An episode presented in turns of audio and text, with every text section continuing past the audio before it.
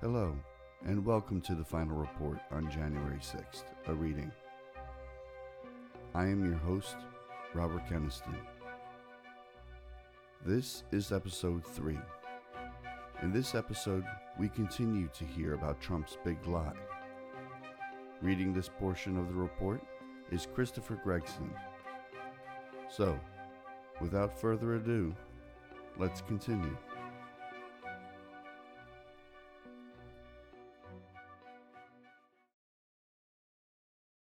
One point seven. President Trump had his day in court. We've proven the election was stolen, but no judge, including the Supreme Court of the United States, has had the courage to allow it to be heard. That was how President Trump described efforts to overturn the election in court one day before the Electoral College met on December 14, 2020. That was false. Judges across the nation did evaluate President Trump's claims that the election was stolen. As longtime Republican election attorney Benjamin Ginsberg testified before the Select Committee, the president's camp did have their day in court. It's just that in no instance did the court find that the charges of fraud were real.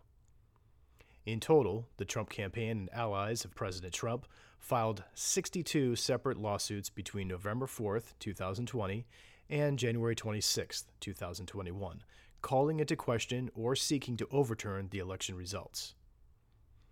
Out of 62 cases, only one case resulted in a victory for President Trump or his allies, which affected relatively few votes, did not vindicate any underlying claims of fraud, and would not have changed the outcome in Pennsylvania.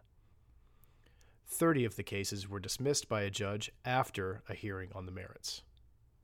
In every state in which claims were brought, one or more judges specifically explained as part of their dismissal orders that they had evaluated the plaintiff's allegations or supposed proof of widespread election fraud or other irregularities and found the claims to be entirely unconvincing.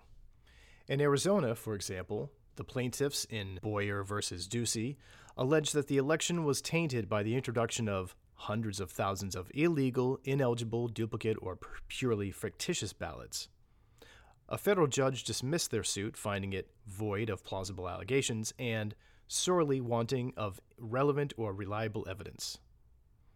Likewise, in Ward v. Jackson, an Arizona state court judge dismissed a lawsuit by the state GOP chair following a two day trial, finding no evidence of misconduct, fraud, or illegal votes. This ruling was unanimously upheld by the state Supreme Court, where all seven justices were appointed by GOP governors. In Georgia, a state court dismissed Boland versus Raffensperger, in which alleged that tens of thousands of illegal ballots were cast by out of state voters or with invalid signature matches. The judge found that the complaint's factual allegations rest on speculation rather than duly pled facts and do not support a conclusion that sufficient illegal votes were cast to change or place in doubt the results of the election. The judge who issued this decision had been appointed by a Republican governor, and has seven of the eight justices of the state Supreme Court who upheld her ruling. Likewise, a federal judge denied relief to the plaintiff in Wood v. Raffensperger, which alleged that the new procedures for checking absentee ballot signatures spoiled the results by making it harder to reject illegal ballots, finding no basis in fact or law to grant him the relief he seeks. The judge wrote that this argument is bellied by the record because absentee ballots were actually rejected for signature issues at the same rate as in 2018.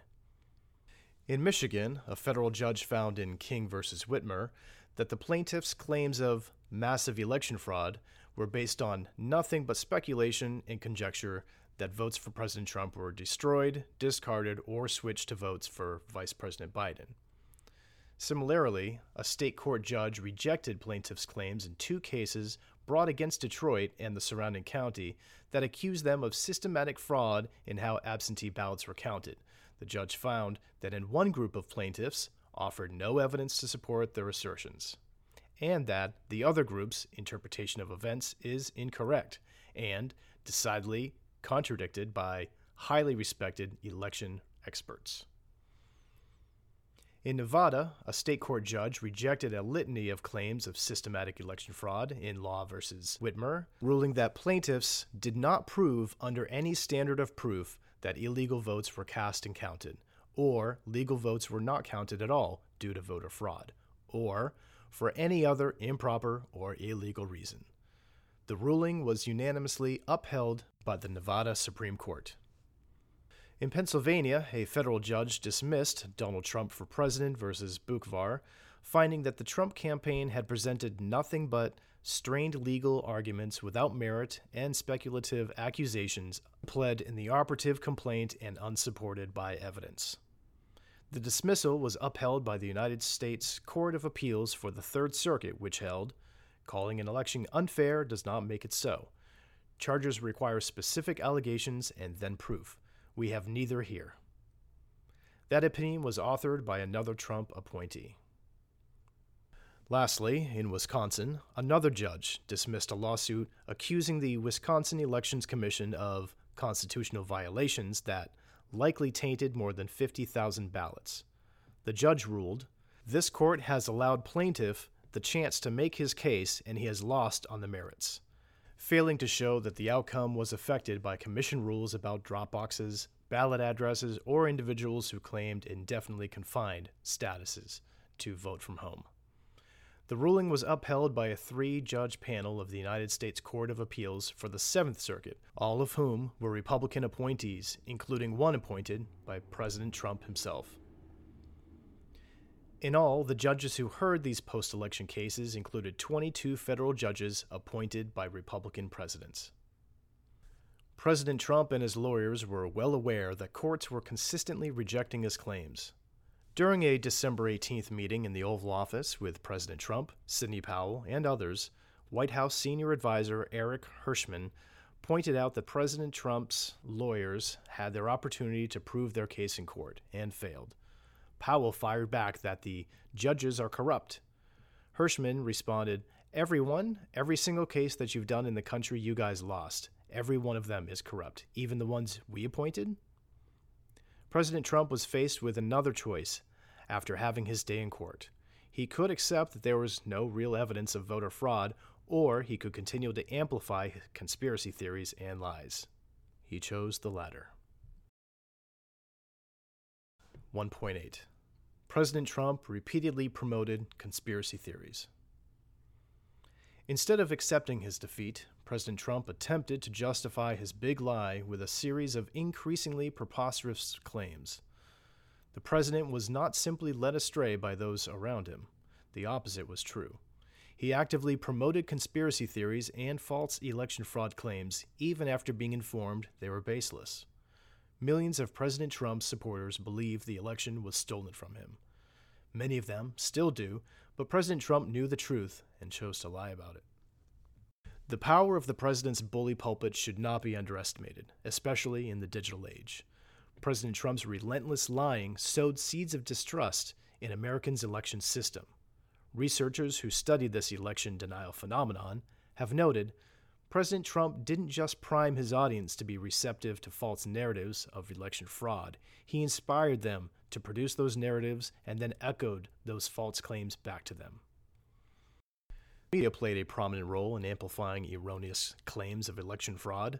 Shortly after Election Day, the Stop the Steal campaign, discussed more fully in Chapter 6, went viral.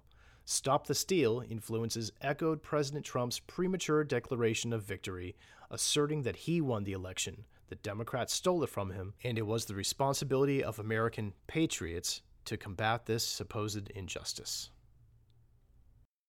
This resulted in what Attorney General Barr has described as an avalanche of false claims, as President Trump's supporters attempted to justify his big lie. The post election allegations of fraud and other malfeasance was completely bogus, silly, and usually based on complete misinformation, Barr explained. Nonetheless, many of President Trump's supporters wanted to believe them. The stolen election narrative has proven to be remarkably durable precisely because it is a matter of belief, not evidence or reason. Each time a claim was debunked, more claims emerged in its place. Barr later complained that this dynamic forced him and others to play whack a mole. The United States Department of Justice, under Barr's leadership and then acting Attorney General Jeffrey Rosen, was forced to knock down one lie after another. As discussed in Chapter 4, Barr took unprecedented steps to investigate the avalanche of lies. Claims of election fraud were referred to United States Attorney's offices and the FBI for investigation. Deputy Attorney General Richard Donoghue tracked dozens of investigations. None of them were found to have merit. The top officials in President Trump's Justice Department personally told the president that the claims he was promoting were false, but that did not matter to the president. As Barr told the Select Committee, President Trump never showed any indication of interest in what the actual facts were. For example, on December 27th, Rosen and Donoghue spent approximately two hours on the phone with President Trump. They debunked a litany of claims regarding the election, explaining that each had been investigated and found to be baseless. According to Donoghue, President Trump had this arsenal of allegations he wanted to rely on. Donoghue thought it was necessary to explain to the president, based on actual investigations, actual witness interviews, actual reviews of documents, that those allegations simply had no merit. Donoghue wanted to cut through the noise and be very blunt with the president, making it clear these allegations were simply not true. During their December 27th convention with President Trump, Rosen and Donoghue rebutted false claims regarding suitcases of ballots in Georgia, Dominion's voting machines in Antrim County, a truckload of ballots in Pennsylvania, ballots being scanned multiple times, people voting more than once, dead people voting, Native Americans being paid to vote, and more votes than voters in particular jurisdictions. As the officials debunked each claim, President Trump would roll on to the other one.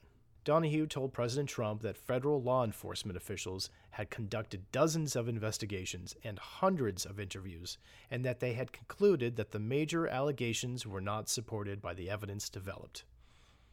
Donoghue and Rosen told President Trump flat out that much of the information he was getting was false and or just not supported by the evidence. President Trump responded, "You guys may not be following the internet the way I do.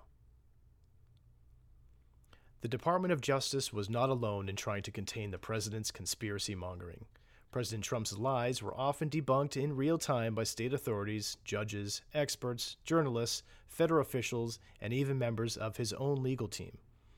As discussed above, the president's campaign team found that there was no significant fraud in the election, so the president pushed them aside the courts rejected nearly every claim brought by the president's legal team. Even though courts rejected the claims as speculative, unsupported, and meritless, President Trump, Rudy Giuliani, and others continued to assert them as truth to Trump's followers in speeches, tweets, and podcasts. The burden of refuting the false claims made by President Trump and his surrogates often fell on state and local officials. For example, in Michigan, the Secretary of State's office posted thorough and prompt responses to the claims of election fraud on a fact check page on its website. In Georgia, the Secretary of State's office issued news releases and held frequent press conferences in the weeks following the election to respond to claims of fraud. County clerks in the contested states also spoke out publicly to refute allegations even as the president undermined the public's confidence in how votes were cast and counted. These clerks assured voters that their elections were secure and they could have confidence in the results. Outside experts also publicly denounced and dismantled the claims being raised and amplified by President Trump. This was done in the context of litigation, congressional hearings, and press releases. President Trump simply ignored those authoritative sources and continued to promote false claims that had been soundly discredited. Below, the Select Committee presents two cases demonstrating how President Trump and his surrogates lied in the face of overwhelming evidence. The first case study deals with Dominion voting systems. President Trump repeatedly claimed that Dominion software switched votes and rigged the election well after the leaders of campaign and Justice Department officials told him that these claims were baseless. The president's smear of Dominion was central to his big lie. The second case study examines video footage recorded in Fulton County on election night. President Trump and his representatives concocted a fictional narrative based on a deceptively edited version of the footage. After these two case studies, the Select Committee examines a variety of other claims the president repeatedly made.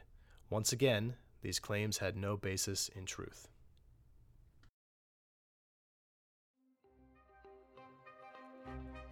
This podcast has been a production of 2008 Studios under a contract with SAG AFTRA. Casting support services has been provided by Breakdown Services. The recordings herein are property of 2008 LLC. Any inquiries to collaborate or contact can be sent to info at 2008.com. That's info at 20-08.com. If you enjoyed what you just heard, please feel free to share this podcast. And of course, please subscribe to be updated on future episodes. Thank you for listening.